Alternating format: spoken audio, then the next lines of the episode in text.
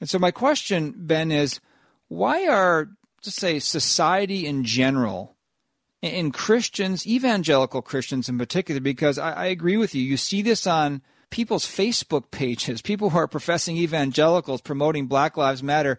Why are people in general and Christians in particular so susceptible to not just the confusion of language, but I'll go further than that, the, the, the deceit of language being used and undiscerning about, like, let's say an organization like Black Lives Matter's beliefs when they're just right on their website? That is a that is a huge question, and I'll, I'll try to answer it as best I can. Um, I think there's a lot of reasons. There's a lot of stuff that goes into this. For one thing, uh, it's the name on the box.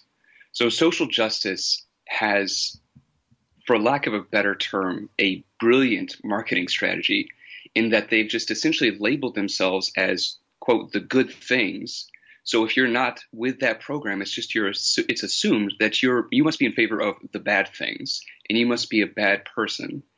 And I think when the average person hears someone say that they're against racism, that has a pretty straightforward meaning to that person.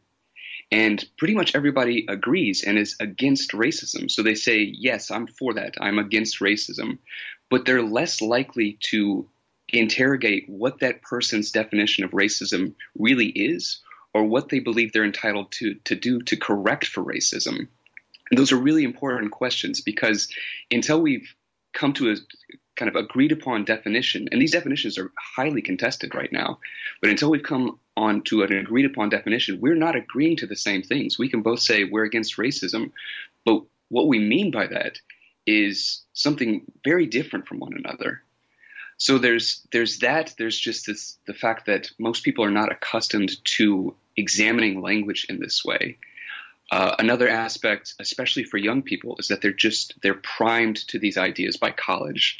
Uh, the academy is a huge part of this. Higher education is where I became aware of this stuff. So I studied English literature for my master's, and in in that field and in the humanities in general, this stuff is everywhere and you get familiar with analyzing or deconstructing text to find hidden meanings, which frequently means finding some kind of prejudice inside the text.